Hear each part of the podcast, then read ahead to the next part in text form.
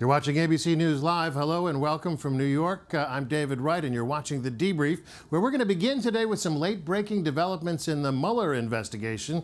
You see there Michael Cohen, the president's former lawyer and fixer, walking out of the federal courthouse here in Manhattan today, where he entered a guilty plea for an additional plea bargain, essentially. This one for lying to Congress. Uh, this is part of a series of developments in the Russia investigation as this week progresses. And happily standing on by for us in Washington, we have the expert uh, hands of Pierre Thomas and Terry Moran. Uh, Pierre and Terry, hello and welcome. Good to be Thanks, with David. you. Uh, Pierre, let's start with you. What exactly did he plead guilty to, and how serious is it? David, Cohen left the courthouse roughly an hour ago after pleading guilty to making false statements to Congress during closed hearings before intelligence committees investigating allegations of Russian collusion. In pleading guilty, Cohen told the court he misled Congress about how long his talks about a possible Trump Tower Moscow continued. He said they went on for much longer than what he told Congress. Cohen admitted in court that he made the misleading statements in order to be loyal to an individual presumed to be then candidate Donald Trump. According to the guilty plea, this was all done in hopes of, quote, limiting the ongoing Russia investigations. And sources familiar with the investigations uh, tell us that Cohen spent roughly more than 70 hours with the Mueller team, with questions focusing on contacts with Russia during the campaign, Trump's business ties to Russia, obstruction of justice, and also talk of possible pardons. Uh, this is a, uh, a, a charge that he pled guilty to today that carries a possible five year prison sentence, a possible fine of $200,000. As you say, uh, it has to do, these uh, misstatements to Congress, with uh, the possible development in Russia, the proposed development in Russia of a Trump project. The president on, this, on the south lawn of the White House, as he was getting ready to leave for the G20, uh, talked about that development project. Let's give a quick listen to what he had to say. So Michael Cohen has made many statements to the House, as I understand it, and the Senate. He put out a statement talking about a project which was essentially, I guess, more or less of an option that we were looking at in Moscow. Everybody knew about it. It was written about in newspapers. It was a well-known project. It was during uh, the early part of 16, and I guess even before that. It lasted a short period of time. I didn't do the project. I decided not to do the project, so I didn't do it. So we're not talking about doing a project. We're talking about not doing a project. Michael Cohen, what he's doing is he was convicted, I guess. Uh, you'll have to put it into legal terms.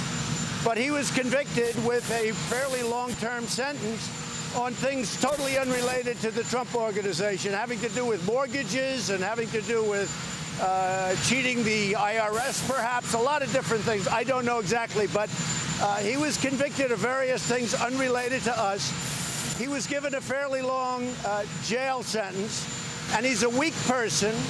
And by being weak, unlike other people that you watch, uh, he's a weak person, and what he's trying to do is get a reduced sentence. So he's lying about a project that everybody knew about. I mean, we were very open with it. We were thinking about building a building. I guess we had in a form, it was an option. I don't know what you'd call it.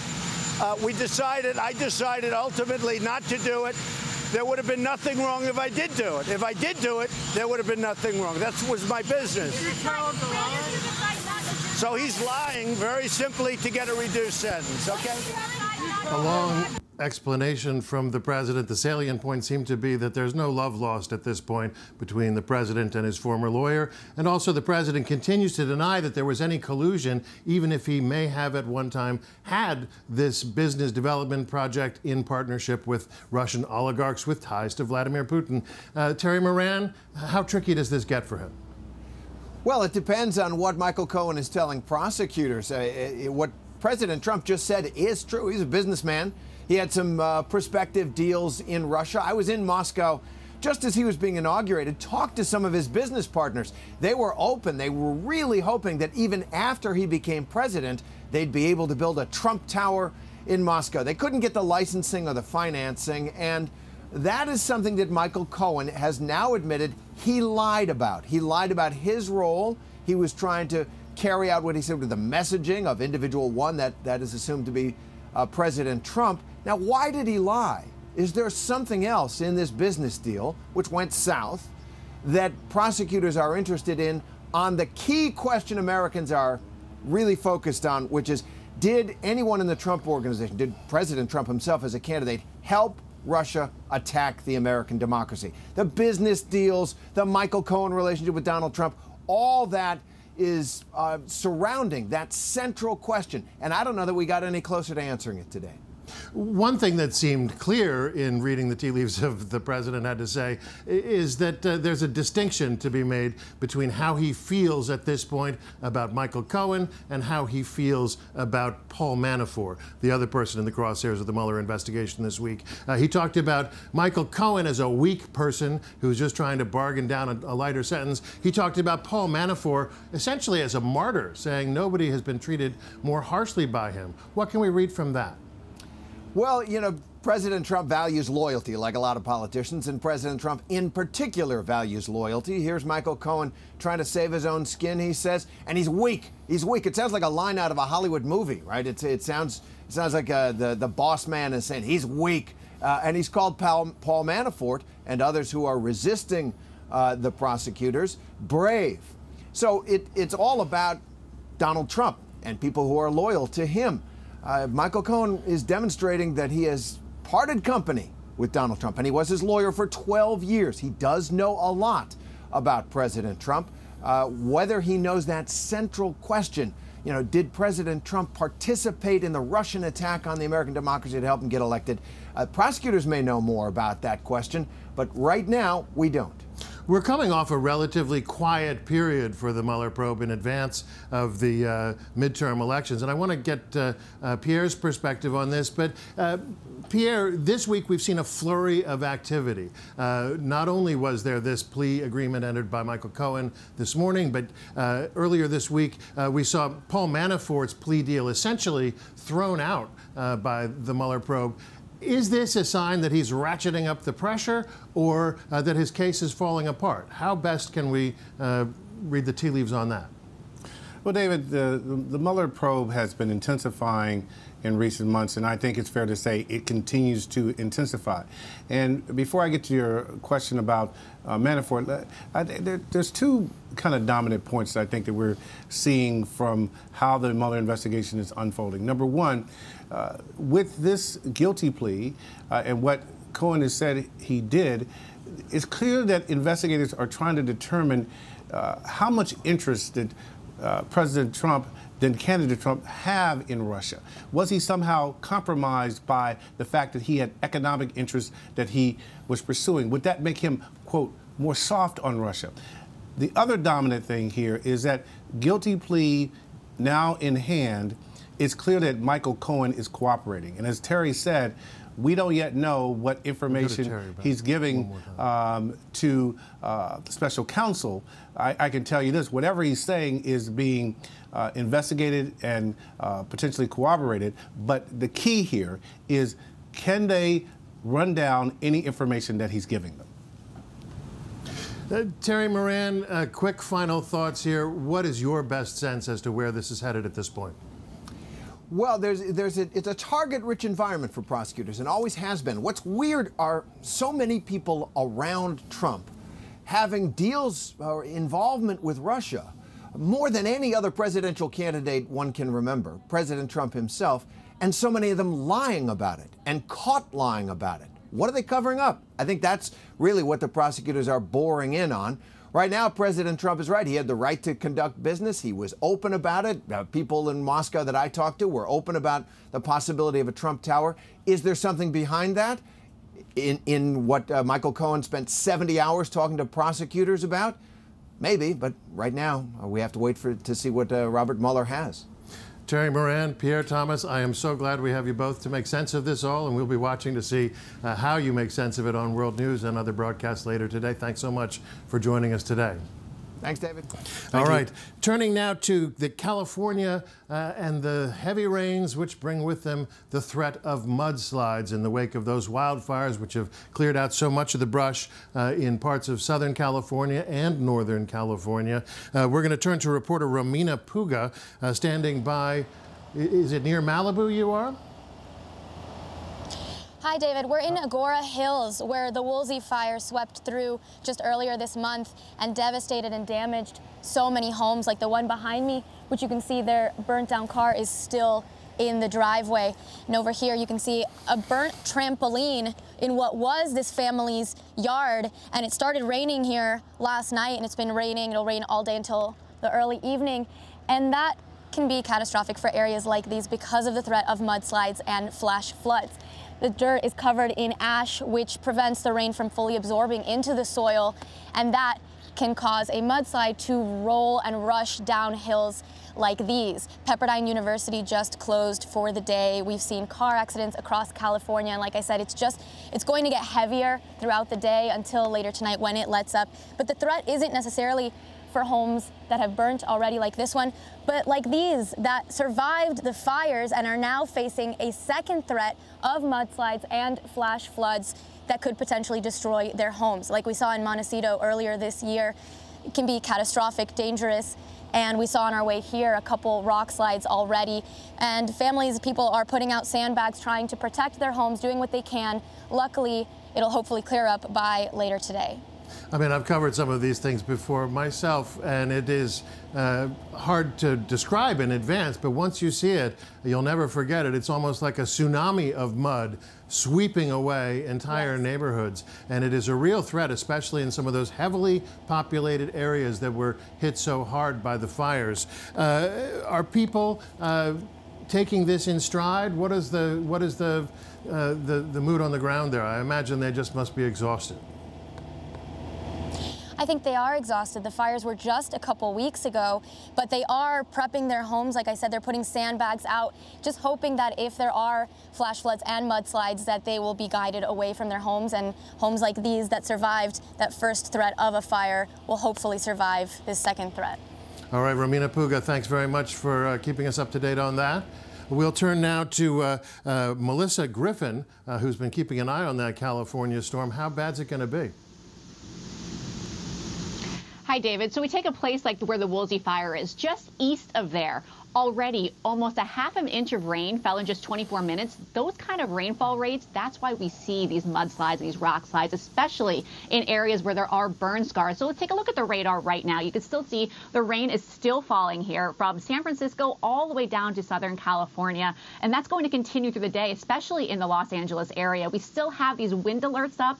Already over 60 mile per hour gusts have been reported uh, in the Bay Area. Trees reported down. Flash flood warnings still in effect. And those winter storm warnings continue because some spots in the Sierra Nevada mountain range could see up to one to three feet of snow. Let's take it to four o'clock. This is Pacific time. You still see heavy rain moving in from San Maria down to Los Angeles, and that continues right into this evening. It dries up mostly in Northern California, but they're going to be dealing with the rain for much of the day into the evening before it finally clears out in Southern California. You see here one to three feet of snow, uh, one to three inches of rain possible for coastal California. Mainly the remainder of that will be in the southern part of the state. But then this storm system is actually going to progress east into the weekend. We're going to talk about severe storms, heavy snow for the plains. Uh, take a look at where severe weather could happen tomorrow. This is from the same system that is bringing the mudslides into California. We could see damaging winds, tornadoes, and hail in parts of the mid Mississippi Valley, and that moves to the Florida Panhandle in the southeast by Saturday.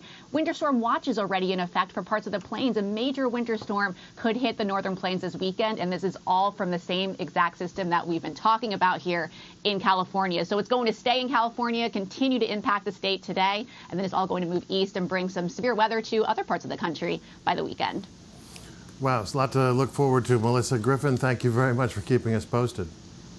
We're going to turn now to uh, uh, closer to New York City with uh, New Jersey, where a mansion fire uh, being investigated, uh, in addition to several uh, murders that took place there, it has some significant developments. ABC's Will Carr is here to bring us up to date on that. Will? I'm sorry, Will Reeve. I apologize, Will. Either there are no a lot of Davids too, way, if I that's any here. consolation. whoever we are, we are out here uh, outside the Monmouth County Prosecutor's Office, where right now inside County Prosecutor Chris Gramiccioni is giving an update on the case of the two fires that happened on the same day, and that update is a big one. Paul Caneiro, who was already charged with one count of aggravated arson for lighting fire to his own home in Ocean Township with his wife and children inside, has now been charged with four murders of his brother, his brother's wife, and their two children. He's also been charged with one count of firearm possession, another count of knife possession, and an additional aggravated arson charge. He will be in court for that tomorrow morning here in Monmouth County at 9 a.m. We'll have that covered for you. But as for right now, in terms of a motive and what's the latest on, on what happened, you'll remember that, that the prosecutor Gramiccioni said, quote, that the victims were victims of homicidal violence, that the community was, was safe, and that the family was targeted specifically. Everyone wondered, well, why? If you don't have a suspect in the murder, how possibly can we know that the community is safe? And how do you know that the Caneiro family, that Keith Caneiro's family was targeted? Well, now we have what prosecutors think is our answer because Paul Caneiro is the only suspect. Uh, uh, Prosecutor Gramiccioni just said in the press conference moments ago that they believe the motive was financial in nature. If you'll remember, the Caneiro brothers were business partners, David. They were business partners. Keith essentially was the senior partner. He gave Paul a job in his company. Uh, you know, this thing sounds uh, like a Truman Capote story. The, the idea of these two brothers working together uh, and Paul Caneiro, initially suspected of setting fire to his own house uh, and uh, fingered in that, but not uh, specifically not a suspect in the murder of his brother and his family the same night. Uh, it's just, it beggars belief how grim that story uh, is turning out to be. No, it, it certainly is grim, and we will learn more about the motive and the timeline of events, uh, presumably in court tomorrow, and then as the inv investigation unfolds. Prosecutor Gramiccioni did say that there will be a financial invest investigation as a component of the overall investigation regarding the murders. Uh, he said that would take time, of course, because they have to unravel what exactly could have driven Paul Caneiro to the extreme that he would murder his own brother and his brother's family and set fire to his own home with his own family inside. It is really a tale beyond belief here, just about an hour away from New York City. All right, ABC's Will Reeve, thank you very much. We'll turn now to uh, uh, North Carolina, where ABC's Steve Osunsami has been keeping track on what authorities believe they've discovered the body of Hania Aguilar. She's the 13 year old girl uh, who was found in a body of water. Uh, let's hear what Steve has to say. David, this isn't the ending that police had hoped for. Police are telling us now that the body that they found about seven miles away from where this girl went missing, they believe is Hania Aguilar. She was the girl who disappeared on November 5th, who was standing outside her home waiting to get into her family's car to drive her to school. Uh, police tell us that witnesses report that she was abducted by a man wearing all black who had a yellow bandana across his face. They've been searching for weeks, hoping that they would find her, but found her body in a body of water near that home. Uh, there are grief counselors at her school this morning hoping to help any children who, who, who, might need their assistance dealing with this. She was in the eighth grade. Police have very little information about the person they're looking for. They don't even know, we're told at this point, who this person is. At one point, they were looking for a person of interest who was seen on a security camera walking near the home shortly before the girl disappeared. They tell us this morning there is no person of interest, that they have no information on a suspect, but they do tell us they plan to bring whoever was responsible to justice. David? Thanks very much, ABC's Steve Osunsami there. Uh, turning now to Landover, Maryland, where the Washington Redskins are taking some heat uh, for bringing Reuben Foster off the waivers. Uh, Stephanie Ramos is here to bring us up to date on that story. Stephanie, is the NFL stepping in at this point?